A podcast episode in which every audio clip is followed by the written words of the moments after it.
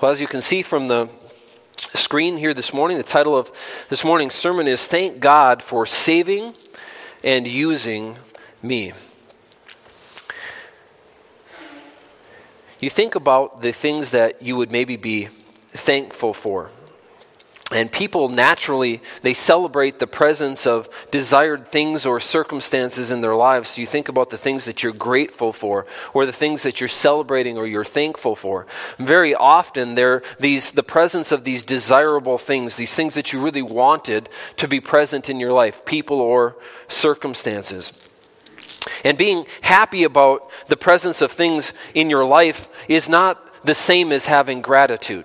So, oftentimes you think about people who are happy. They're happy because of certain circumstances. They're happy because of certain things or certain people in their lives, but they're, they're happy, but that's not truly gratitude. Gratitude involves this heart of thankfulness that is directed toward the source of those blessings where you would have this spirit and this attitude and this mentality that says, I am not just thankful for the circumstances, I'm not just happy about the way my life is going, I'm grateful and I'm thankful to the one that is providing and undertaking in my life to make these blessings a reality for me. And those blessings are, when, when you think of it from a spiritual perspective, those blessings are not always even good from a human perspective. It's being able to give thanks always in every situation, in every circumstance, have this attitude of gratitude, not for the trial or the circumstance that I'm going through specifically, but for the fact that God is with me in the face of that trial, or He's promised to use that trial or circumstance in my life for my good, for my benefit.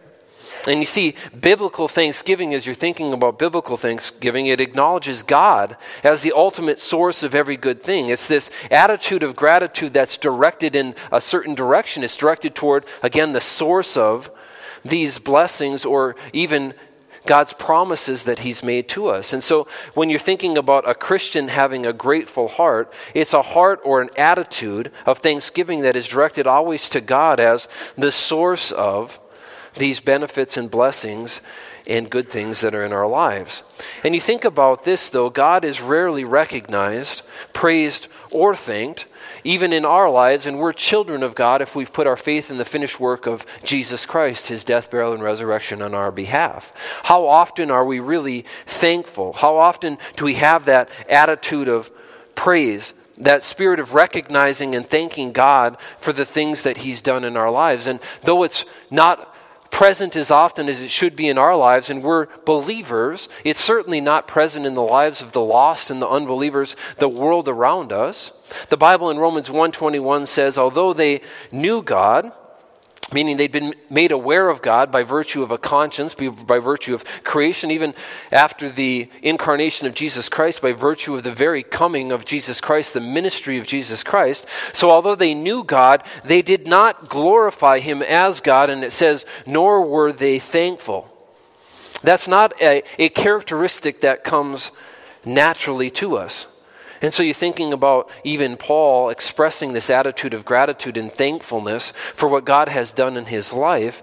That's something that only the Spirit of God would allow and manifest in us because by nature we're never thankful for anything. By, by birth, we're never grateful, not truly grateful for anything. We have this sense of entitlement, this sense that we deserve all of the good things that come our way or the things that are beneficial in our lives. And if, and if you don't believe me, just think about some of the things that you see even in raising young people or even the mentality of the world around us that's more and more obviously has this sense of entitlement where I deserve or I should have all of these things, these blessings in my life, regardless of maybe even any effort, any work that I would be, do that would be done on my part to bring those things about that I just deserve these things. And I'm in, I have this sense of, I, you owe them to me. I'm owed these things. And very often, that's something that has actually been a very negative thing, more and more progressively, even in our society. But you see it with, with children too, where they have this sense that if they've always just start to take things for granted and I deserve this, you should give this to me, I, you owe this to me, instead of having this sense of being thankful. When you think about even times where people are grateful, of course, the focus is usually on temporal or physical blessings. And think about that even in your life, the things that you're thankful for. That you truly are acknowledging God as the source of every good thing in your life, and you, you truly are giving Him praise and thanks and a heart of gratitude. What are, what are those things that are more often than not the things that you're grateful and thankful for? Well, very often it's healing, it's uh, financial uh, provision, it's God undertaking with some physical circumstance that you're facing in your life as it relates to even a problem that you're having in the physical realm. It could be even something like a car or a, a home problem, a furnace problem. Maybe this time of year you're experiencing that as it's time for the furnace to kick on and it's not. Maybe you're like me and you're heating your apartment with your oven, you know, which just for the record, I Googled that. It's not recommended. Your oven is not intended to function also as a space heater, but in truth, it can for periods of time. That's something to pray about, I guess. The, the back furnace is not working. So those kids maybe are sitting real close to each other this morning. I don't know. but 65 degrees is one thing, uh, 55 degrees or 45 degrees starts to be another thing. But very often, when we do have that gratitude and that thankfulness, it's for those physical things instead of uh, being blown away by the spiritual blessings that God has given us in our lives. And it shouldn't be the case that our focus is on these temporal or physical blessings. Every believer has these amazing spiritual blessings that they should be grateful and should be giving thanks to God for. And as we think about that principle, every believer has amazing spiritual blessings to be grateful and thankful to God for. And j- jot that down. Maybe that's the thing that is the takeaway I want you to have from this message here this morning that every believer, that includes you, has all of these amazing things to be thankful for when it, when it involves these spiritual blessings that God has bestowed on His children in His great love for us. And today's, in today's prayer of Paul, it represents a great reminder and a challenge in that, resu- in, in that regard. Paul thanks God for both saving him, and then he thanks God for this, and I think this is something that probably we rarely do. He thanks God for using him to minister to others. So, to our title, Thank God for Saving Me, but and thank God for using me. When is the last time you thank God for using a lump of coal, a lump of clay, like you, like me, to serve Him through ministry to other people. Thank you for using me, through letting me be of service to you, God. You didn't need me, but yet you chose to use me anyway. You made it possible for me to be used as a part of the fulfillment of your eternal plan you let me get in on that? A guy who was dead in trespasses and sin, a guy who was hopeless apart from you, a guy who naturally always was seeking his own thing, a guy in whom there was nothing good,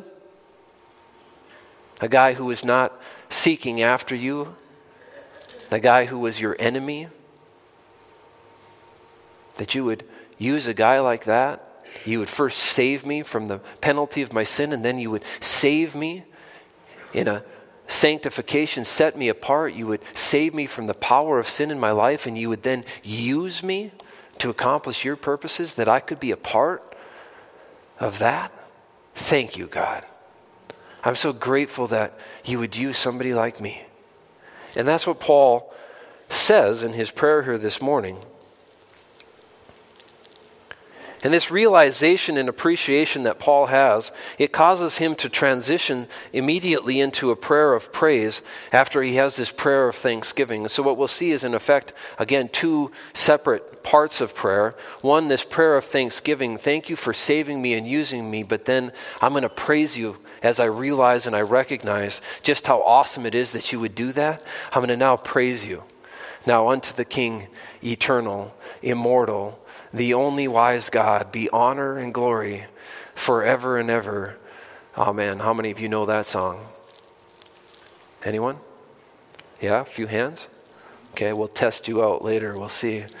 Should we have, we, we need uh, Miss Tracy back in here to help us with our round. One of, one of the things you should know about Mrs. Tracy Oaksonen is that she didn't do it completely here. We had half and half this morning, but usually if we're going to have a special, we're going to have a round kind of aspect to, to that.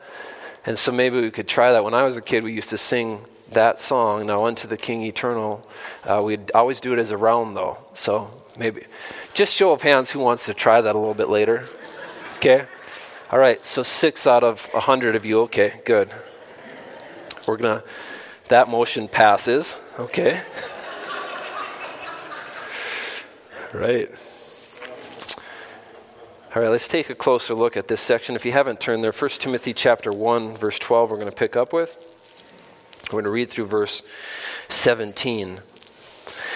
And I thank Christ Jesus our Lord who has enabled me because he counted me faithful, putting me into the ministry. I'm thankful for that. Now, he did that even though, or although, I was formerly a blasphemer, a persecutor, and an insolent man.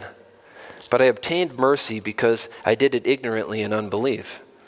And the grace of our Lord was exceedingly abundant with faith and love which are in Christ Jesus. This is a faithful saying and worthy of all acceptance that Christ Jesus came into the world to save sinners, of whom I am chief. However, for this reason, I obtained mercy that in me first Jesus Christ might show all long suffering as a pattern to those who are going to believe on him for everlasting life in the future. Now, our doxology here, our prayer of praise, now to the King, eternal, immortal, invisible, to God who alone is wise, be honor and glory forever and ever. Amen. We'll start with verse 12 here. And I thank Christ Jesus our Lord who has enabled me. Now, what is my thankfulness for? Because I thank Christ Jesus because he counted me faithful, putting me into the ministry. So here we see another example of a prayer of thanksgiving. This is our 29th prayer that we've been looking at here in this series on the Apostle Paul's prayers. And here's another one that's a prayer of thanksgiving. Now remember, prayer is nothing more than a person who is talking to God, a believer who is talking to God. A child of God talks to his heavenly Father like a physical, on the physical realm, you might talk to your earthly Father, this idea of having a conversation or talking to God. There's nothing more to it than that. Now, when you talk to somebody who you have an intimate, close, personal relationship with, you might express any number of different things to them. Now, imagine the conversations you've had with your father or your mother or maybe a close friend or a brother. Now, in those close, intimate relationships, different kinds of things come up in those conversations where you might say things like you might ask for help. It's very common for a son to ask a father for help. Dad, could you help me with fill in the blank? It's very common for that to be true. Now, it's less common for a child to say, Thank you, Dad for helping me with this or that. Or, I praise you, Dad, for being so wonderful, being so awesome. I don't deserve to have you in my life, Dad, but I thank God for you anyway. But you could say that to your father, right? And that'd be a way of expressing a feeling or an idea, a thought in a in a personal relationship that you have with God. And so we've looked at all these different varieties to prayers. Sometimes you would ask your dad for help with another person's problem. Sometimes that happens too. Dad, can you help my buddy John here with his car? Because you've been helping me with my car. Can you now help him? Or, Dad, I have uh, so and so that I'm aware of, and I'm going to be going over there to try to help him. Could you could you help me with that too? And then we call that an intercessory prayer, a prayer on somebody else's behalf. So, anyway, we've seen a bunch of them, but here's another prayer of thanksgiving. Now, thanksgiving is a byproduct of an internal heart of gratitude which itself is rec- an expression of one who recognizes and appreciates the blessings in his life. You would never express or have this internal heart of gratitude unless you recognized and appreciated how blessed you were, these blessings that you have in your life. And so that's one of the things that I've been taken with in this series is that as Paul gives thanks about various things in his life, that really is a reflection, though, of the fact that he appreciates and understands and recognizes that his life is blessed. You know, you're never, you can't have the gratitude, the heart of gratitude, and the expression of thanksgiving to the one who's responsible, the ultimate source of those blessings in your life, if you're not even aware of, you don't appreciate, you don't even recognize the blessings that you have in your life. And so some of it is just wake up.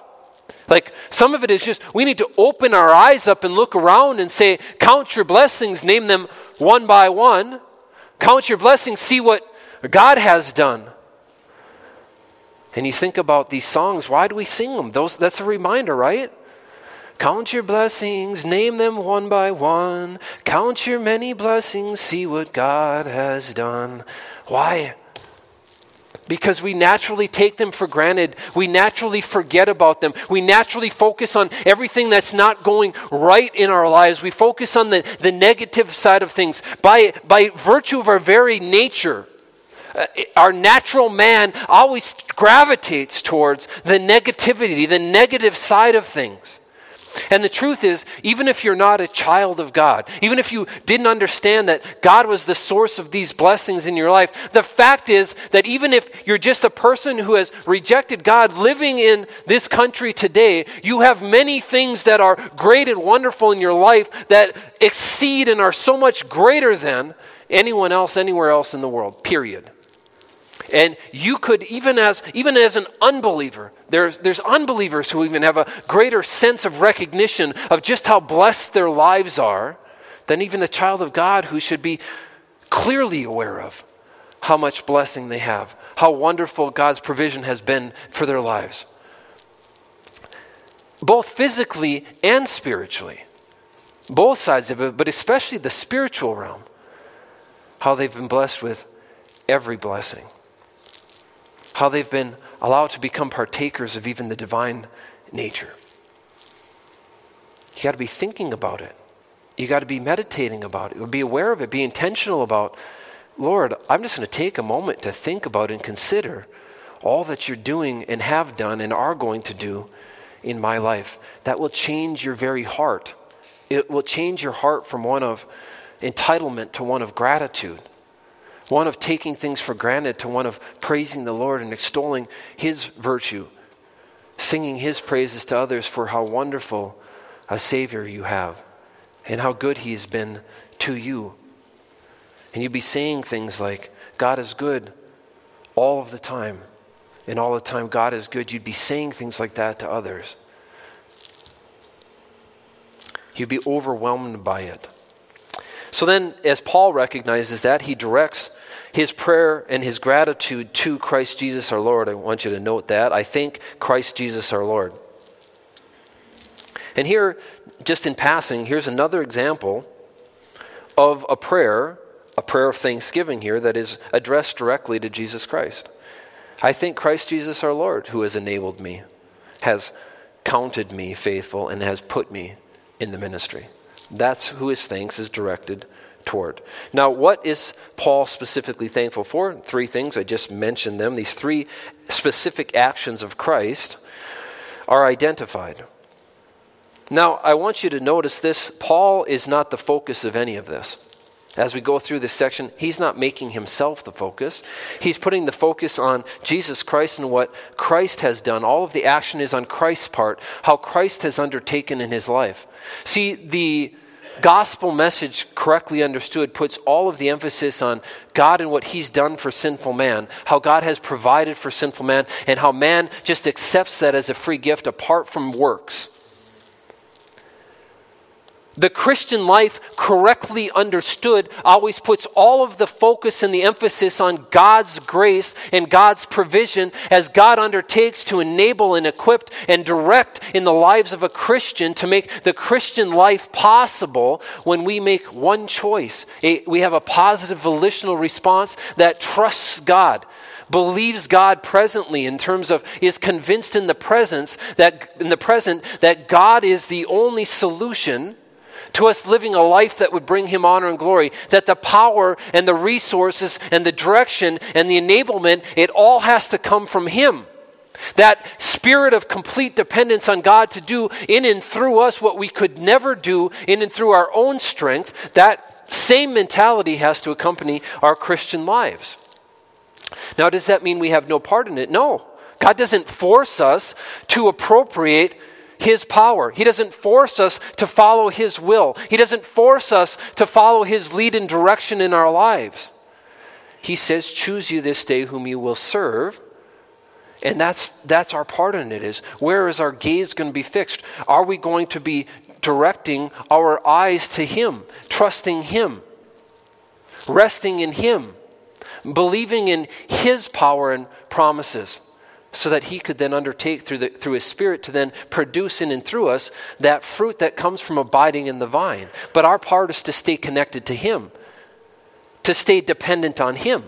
And as we do that, then he has the ability he, to work and undertake in our lives, but the action is always God working in and through us. We're not producing a certain kind of life. God produces that life in us. And you can find that in many, many passages. We call them divine passives, where we are the beneficiaries through faith of God's actions and undertaking in our life, again, not against our will. Our part is to have a favorable disposition toward God so that we'd be open to allowing Him to do His work in us as we would draw nearer to Him and then let Him produce that kind of mentality and that way of life in us. We would walk by means of, which means to be independence on, walk in dependence on the Spirit of God.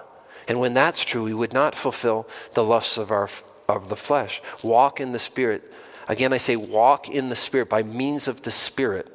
And so I hope you see that here. Christ Jesus is the one producing the actions, and there's three specific ones. The first one is He counted me faithful. Second one is he put me into the ministry. And the third one, though not in this order in the verse, is he enabled me. Jesus Christ enabled me. So he counted me faithful, he put me into the ministry, and he enabled me then to actually perform or carry out that work of ministry that he allowed me to be a participant in. A part, to partner with him as I partner with other believers who are willing to be led and directed by him and empowered by him. So, first one here counted me faithful as we think about the actions of Christ. So, Christ counted me faithful. And the idea here is Christ, in his foresight, he knew Paul would prove faithful or trustworthy in the future as a result of a cons- consistently dependent and humble mindset. It's not that Paul was going to be consistently faithful and trustworthy as a result of his own character or as a result of how hard he was trying to be faithful and trustworthy. What Christ knew he had the foresight to do in appointing Paul to ministry, the specific ministry, I think, is in mind here beyond just the general ability of every Christian to serve the Lord, this apostolic ministry that we'll look at in a minute. But Christ knew that Paul would be the kind of person who would be faithful and trustworthy to have this consistently dependent and humble mindset that would allow then the power of God to work in and through him so that the Spirit of God could accomplish this work of the ministry that God had called called Paul to, just like he calls every believer to the work of the ministry. And even as you think about the purpose even of church leadership, it would be to even equip spiritually gifted congregational, a spiritually gifted congregation, individuals, for the work of the ministry. That some person would teach others and those people would teach others, but that the congregation then, having been reminded of and taught about the things of Jesus Christ, that we could work together collectively as a body, a, a united body that is tightly joined together, that is striving together, that has unity of purpose, unity of direction, unity of mind and thinking as we're striving together for the same things, which is the building up of the body in love and the furtherance of the gospel the proclamation of God's message of good news to a lost and dying world around us. And so you think about this, he counted me faithful. He considered that I would be faithful to him, is the idea. Christ considered, or he determined that I would be. I would be the type of person who would see that apart from him, apart from you, I can do nothing, just as Jesus had said in John 15 that, that the Apostle Paul would consistently have that mindset. Yet not I, but Christ that liveth in me. That idea that it's, it's not I, it's not me that's going to do this. It's the power of the gospel. The spirit of life and godliness has given me freedom over the law of sin and death. Why would I then continue to live in a, oh, live in a manner as if I was lost when I've been made to be a child of God and been given and entrusted with a mission, a mission to proclaim and be an ambassador for Jesus Christ? So, as you think about, he considered that I would be faithful to him. I want you to notice this, though. Paul's faithfulness had nothing to do with any inherent faithfulness on his part. But Paul's volitional willingness to appropriate the grace and enablement of God, which in turn rendered him trustworthy. Paul wasn't trustworthy because he was trying to be trustworthy. He ended up being trustworthy as a byproduct of this volitional willingness on his part to consistently appropriate the grace and the provision and the enablement and the power of God working in his life. And what was the result of depend- that dependent mindset? The result of that dependent mindset was that God rendered him made him somebody who was faithful, somebody who was trustworthy. And I think we cannot overstate that. We can't talk about that too often. Because there's nothing about living the Christian life that can be performed through the flesh. I couldn't save myself from the presence of the, sorry, the penalty of sin. I can't save myself from the influence or the power of sin in my life either. Now, if you don't believe me that it was ultimately God who would render Paul to be faithful, we have this passage in 1 Corinthians where I'm just going to touch on the key part here in the last part of the verse. But he says, Yet I give judgment. Now, he's, I'm rendering a judgment as one whom the Lord in his mercy, meaning I didn't deserve this, his mercy and grace, again tied together, they're inseparable, has made trustworthy. Who made Paul trustworthy? This idea of being counted faithful. He considered that I would be faithful to him because he knew that I would be appropriating the grace and enablement of God as I went and went about my life, and that would make me trustworthy, is the idea here. See, it was God that made Paul trustworthy as he yielded himself to the direction and the provision of God working in his life. Now, the second thing that Jesus Christ is, he's thankful to Jesus Christ for, is for putting me into the ministry.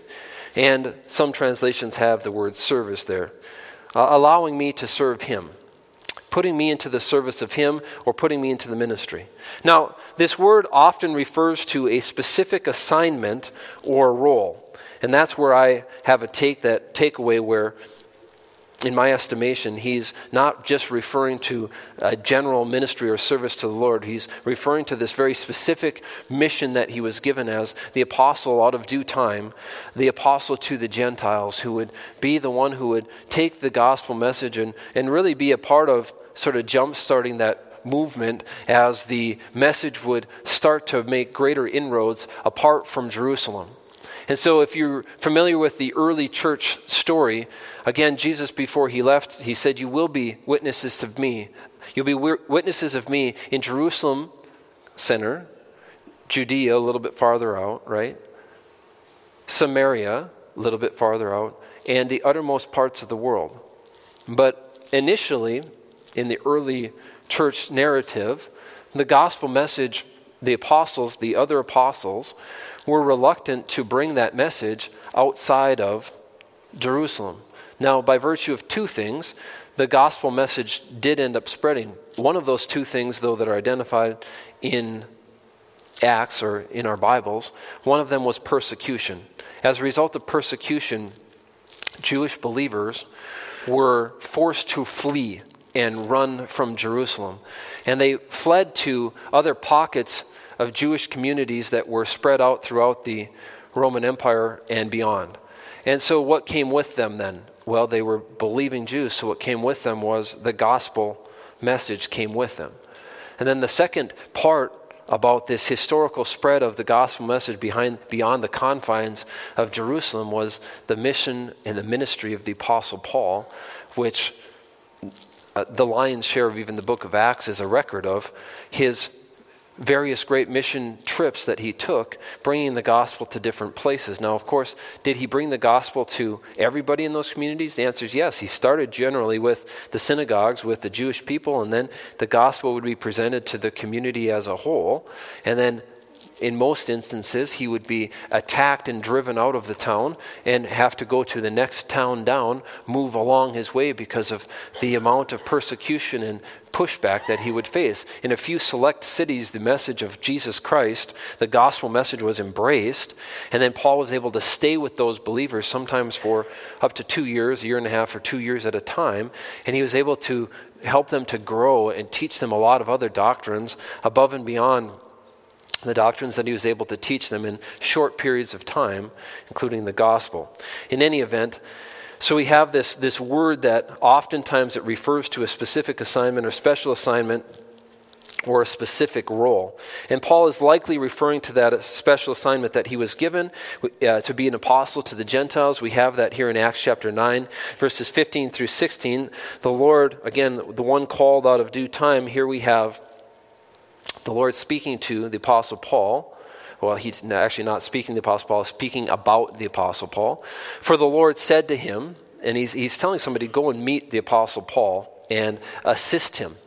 And they're like, this was the chief persecutor of the church. This was a guy who was dragging women and men out of their homes. This was the guy who was responsible for the deaths of many early Christians because he was so zealous in his opposition to the message of Jesus Christ.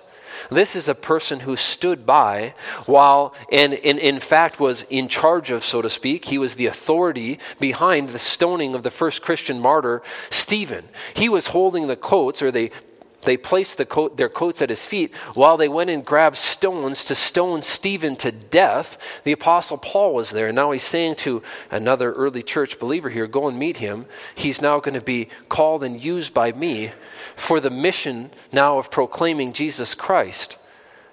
And so naturally, there was a little bit of fear, a little bit of skepticism.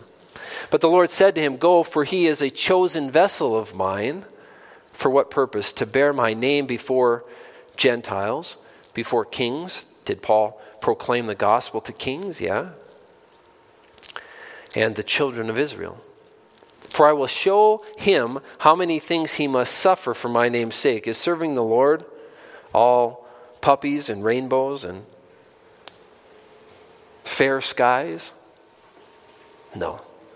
If you if you love me and if you serve me, you will suffer for my name's sake is a promise that God made. So, this idea of uh, physical prosperity for those who are faithful to God is a lie. That is, that is an absolute fabrication of the promises of the Word of God. And the promises of the Word of God do not focus on the temporal realm. The focus of the promises of the Word of God is that if you serve me, if you're faithful to me, you will suffer persecution for my name's sake. Now, he doesn't say what level or extent of suffering you'll face, but I promise you, even as you sit here this morning, if you are faithful to consistently allow the Lord to shine his light through you, people aren't going to embrace that. What does the Bible say about man's response to the light being shined in their eyes? They hate it. They hated me first, and they're going to hate you because they hated me. It says in John 3 19 or so, that this is the condemnation that light has come into the world, but that men love darkness rather than light because their deeds were evil. People aren't going to thank you for coming into the darkness with the bright light of Jesus Christ. They're going to respond negatively to that, and that involves includes everyone in your life, including carnal believers. I say that again, including carnal believers if you are living as if you're lost because you're not presently appropriating the, your position, your identity in Jesus Christ, and you're bucking the Lord, you're resisting the Lord, you're fighting back against the Lord and distancing yourself from the Lord, do you want anything to do in those moments with the light of Jesus Christ? And the answer is no, but do you need it? That's what you need. You need somebody to shine the light in your eyes so you can have your eyes enlightened again and you can get your gaze fixed back on Jesus Christ instead of yourself or the world or your circumstances or your trials. But generally speaking, is a carnal believer who is resisting the Lord, are they happy to see a spiritual minded believer who's enjoying the Lord?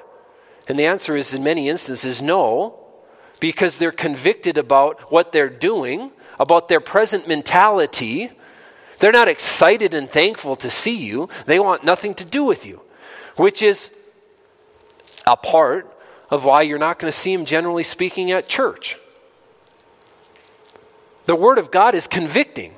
So, to read God's Word, hear God's Word talk, be around people who want to converse or fellowship around God's Word, when you're stuck in a rut, and you just want to wallow in it, is that what you're going to want to hear? Not if you're focused on wallowing. Now, if you get to, you come to a place where you're tired of that, guess what happens? Well, generally speaking, you start seeking out other believers again. You start picking up this book. You're tired of it now. Start dusting that Start dusting that off. Start talking to God a little bit more. In time, maybe even want to come out and hear teaching of the Word of God and be around other believers. Seek them out. As God's pulling you out of that. Is anybody immune from that? The answer is no. All seek their own by nature our natural tendency is to do our own thing. Our natural tendency is to live life in a way that doesn't include the Lord, isn't sensitive to Him, isn't intimate with Him. And as a byproduct of that, it's not even the focus. The, the issue is we're not enjoying Him. But as a byproduct of that, then we don't take His word to heart. We don't trust what He says about things that would be beneficial in our lives. And so we ignore those things too and it's just a it's a spiral. It starts to build steam, and eventually it could be years that we've spent apart from Him. And that's the main issue is it was spent apart from Him. We're not enjoying Him.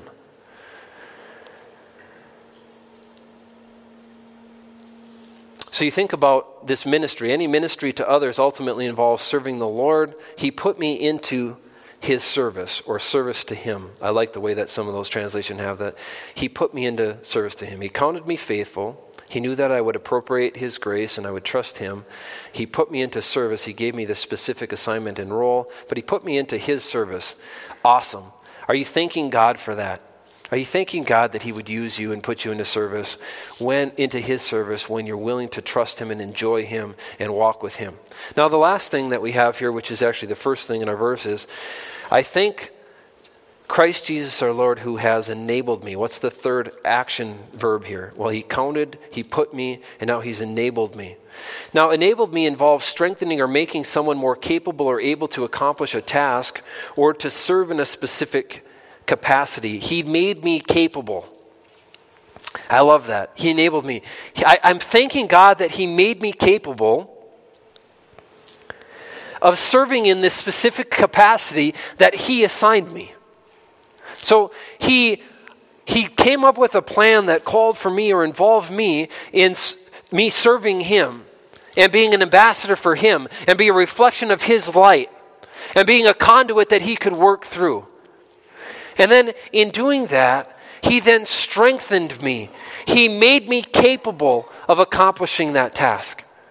You see, without him, I couldn't do it.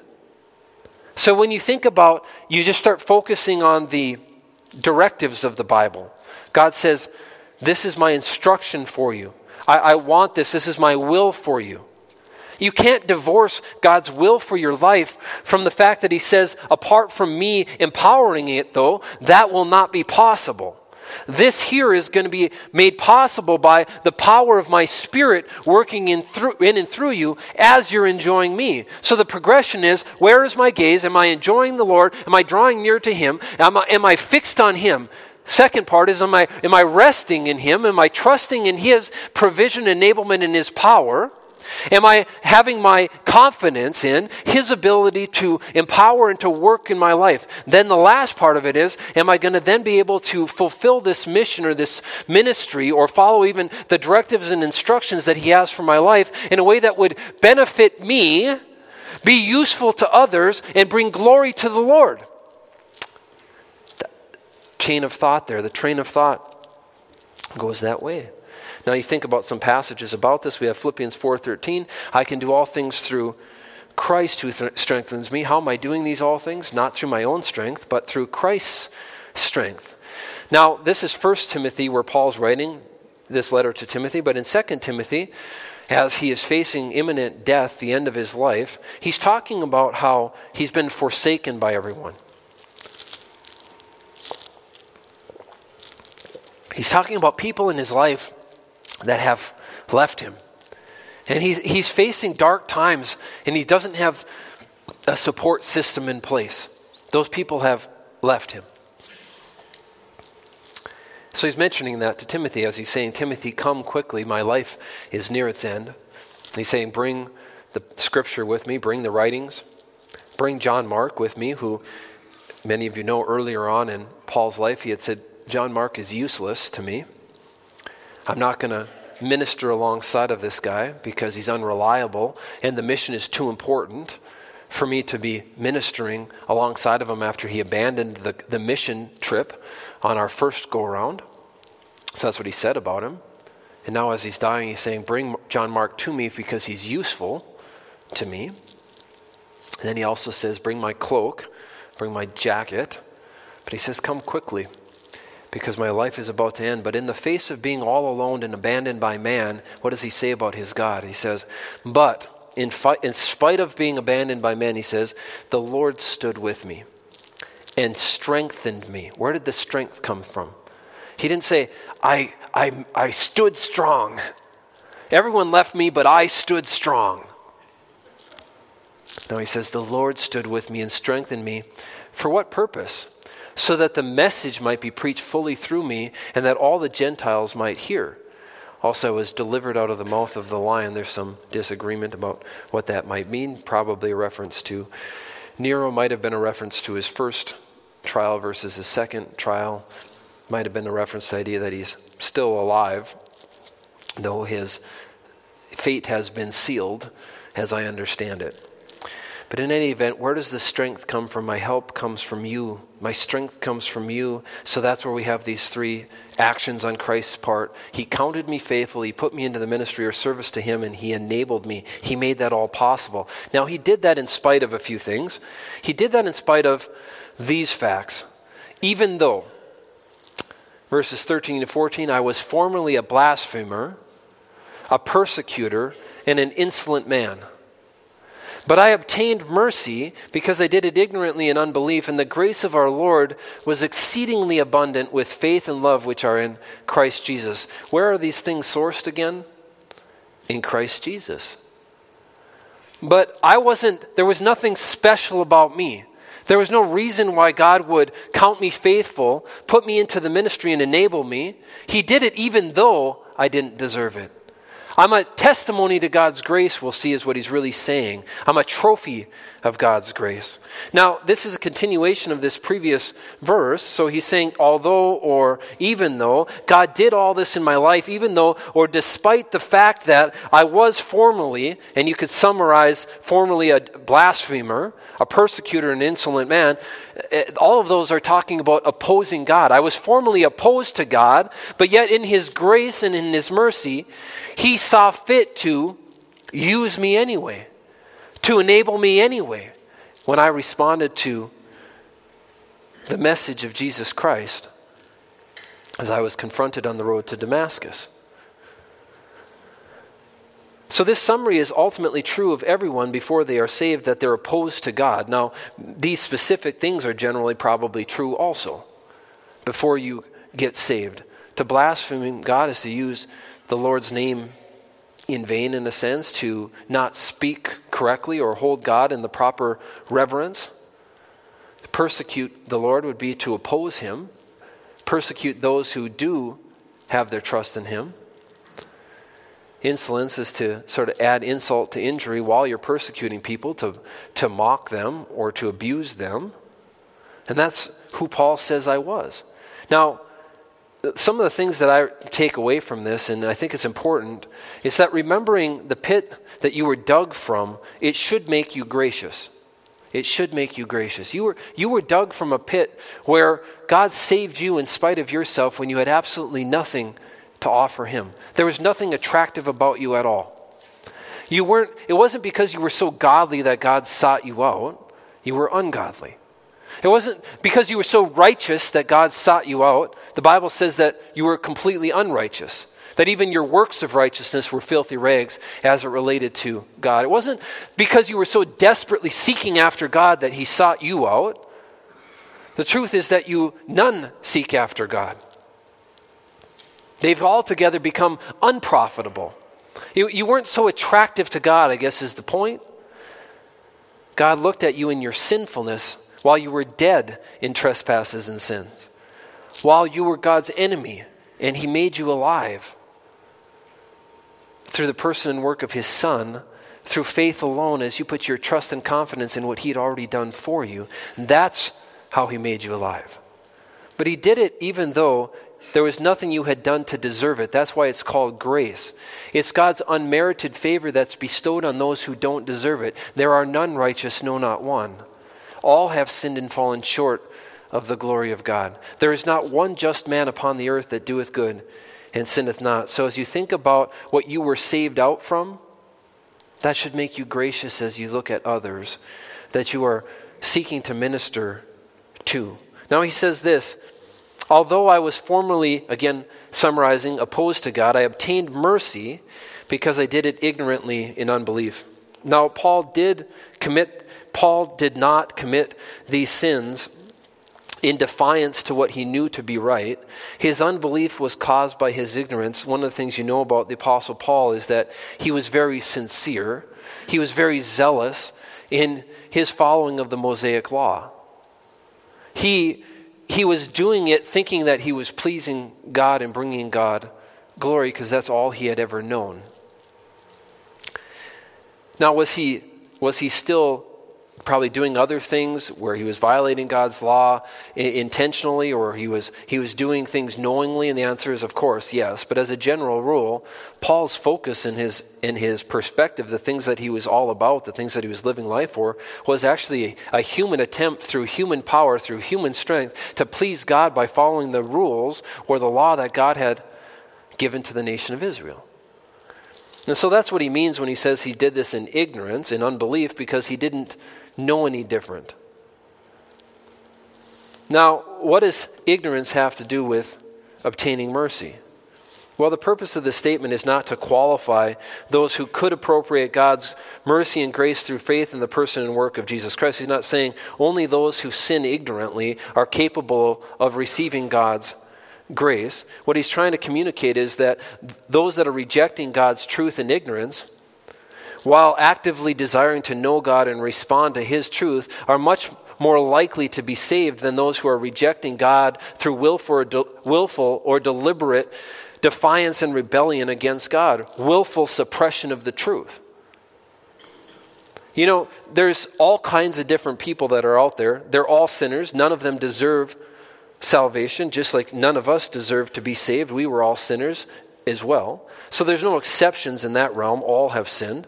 But there are some who are actually seeking God's truth, who are actually interested in finding the answers to questions about spiritual matters. They're actually sensitive to their, their seeking after truth in some way.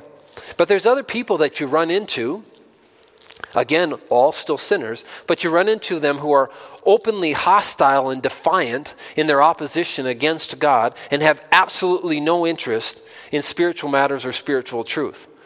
Now, between those two categories, one is open to hearing about, being, having explained to them the life saving message of who Jesus is and what he's done, and the other won't even hear it. Now, if you can't hear it or you don't even hear the you don't even have an opportunity to listen to and have explained to you the message of salvation, how are you going to be saved? You're less likely to be saved. Versus, like even as I was studying yesterday, near me was two Mormons who are talking together, doing their required assignments as they have to read through these different materials that they have to work through. It was all on their tablet, and they have to ask each other these questions and work through these workbooks, and they have to go through all of these hoops in their pursuit of being accepted by God because it's a works based system. It's not a faith based system. It's faith plus works, and it's unfortunately it's faith apart from Jesus Christ too, because they don't acknowledge that Jesus Christ is the Son of God, that is full, that He's fully God, and He was the fully satisfying propitiation or satisfying payment for man's sin. But they're sincere, they're interested in the things of faith. Now, is there is there a likelihood or a possibility that uh, being interested or being more open, at least to discussing or considering these things, because I've never run into a Mormon missionary. They all refer to themselves as missionaries. Maybe we should take a note from that. But elder so and so or sister so and so on their name tags, I've never found one yet who didn't want to talk about the things of faith, wasn't willing to look at the Word of God didn't, in fact, say that they put a high value on God's word. Now, does that mean that they're going to get saved? No, but they're, they're rejecting God in ignorance, not willful, not willfully suppressing the truth. They think they actually know the truth, and that's what they're presenting to others. So that's what this is referring to. I obtain mercy. I'm doing this ignorantly in unbelief. God God saw that my heart was in the right place in a sense that I was actually trying to serve God. I was just going about it the wrong way because I was rejecting His Son and His Son's work on my behalf. Now he goes on to say, and the grace of God was exceedingly abundant with faith and love. God's compassionate forgiveness is accompanied by his undeserved favor. He forgave me. That's what we're talking about with mercy, his compassionate forgiveness, uh, how he paid the penalty, the debt that I owed, and he forgave my sins by having died in my place and having satisfied the just demand of death for sin as God's justice was satisfied by the sacrificial, substitutionary payment of Jesus Christ on my behalf, is what he's speaking to. But that mercy, that, that steadfast love and that compassion that God had for me, it was accompanied by his undeserved favor, his, his gracious disposition toward me and it was exceedingly abundant and accompanied with faith, his faith and love. Now, in considering his life before and after his conversion, Paul's impressed by the continual presence of God's superabundant grace. This word exceedingly abundant is only the only time you can find this word, but it's like it's superabundant. It's not just abundant, it's superabundant. So we have this superabundant grace in and through all of it as he's thinking about his life. God, his, his life, and even God's desire to save him and God's willingness to use him. And so you see this, he's talking about the abundance of God's grace. Romans 5:20 says the back part of it says but where sin abounded grace abounded much more talking about a similar word though slightly different this abounding or abundant exceedingly abundant grace it knows no limits where however great sin was, grace was greater than that. God's favorable disposition, his, his bestowing of something we don't deserve on us, that was greater than all of our sin. Now, Paul consistently attributes any success in his own life to God's grace. That's what he's talking about here.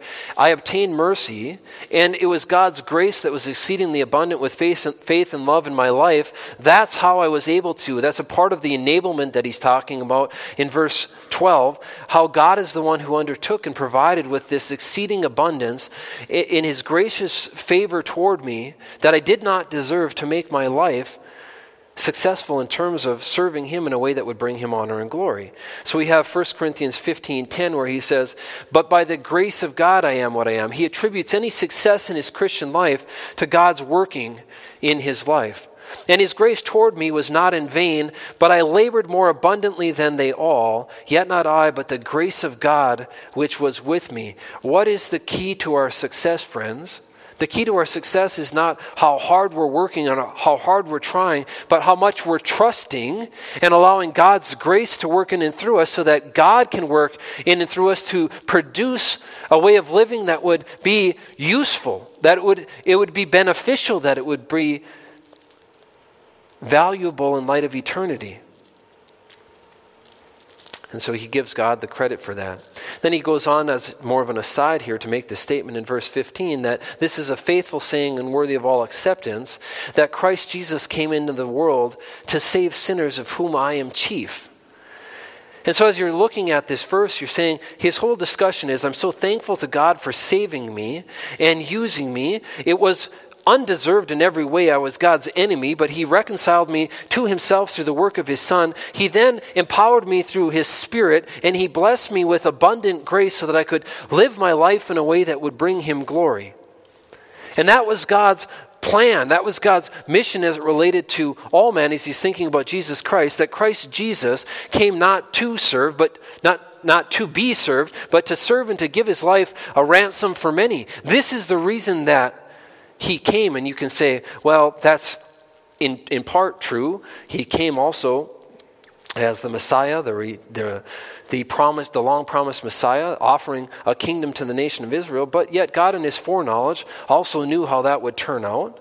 He also came to seek and to save those who were perishing. He came as the Lamb of God who would take away the sin of the world, not in a temporal way, but in a permanent, eternal, forever way. And so, what he says here, this is a saying that's worthy of all acceptance. Christ Jesus came into the world to save sinners. How did he do that? By dying on a cross on Calvary as he paid sin's debt for each and every one of us. He became sin for us, even though he knew no sin. That's how he did it. So when you say born to die upon Calvary, you can't really take much issue with it when you look at a verse like this that says the reason that Christ came was to save sinners. The only way that could be done is if there was a death payment, a satisfying payment of a death for sin as his blood had to be shed for man's sinfulness in order for God's justice to be, for there to be atonement and God's justice to be satisfied. There was no other way. Apart from the shedding of blood, there was no remission of sins. And Christ was the one who shed his blood for you and I. And he's saying this is his reason for coming to save sinners. Now, what does he say about himself? I am chief. Notice how Paul connects his personal experience to God's plan for all mankind. This is truth that is worthy of universal acceptance. He's saying, I was saved personally as a part of Christ's overarching mission to save sinners in general. I specifically, though, was saved as a part of this plan that Christ had to come into the world to save sinners, the totality of all sinners. Now he says, Of whom I am chief, he's referring to I'm the chief sinner. I view or perceive myself as first or ranking above all others in terms of sinfulness. So you look at this, and I, I want to just say this real quickly. Paul's sense of himself, or the way that he sees himself, it develops over time. One of the first like self-assessments or things that he would say to describe himself is found in 1 Corinthians chapter 15 verse 9, one of the earlier letters that he wrote. And he calls himself the least of the apostles in that letter. A couple of years later, approximately two or three years later, he writes Ephesians. In Ephesians 3:8, he describes himself as less than the least of all the saints. So now not just the least of the apostles, less than the least of all the saints. And in the last letter he writes here, as he's about to be executed, he describes himself as the chief of sinners.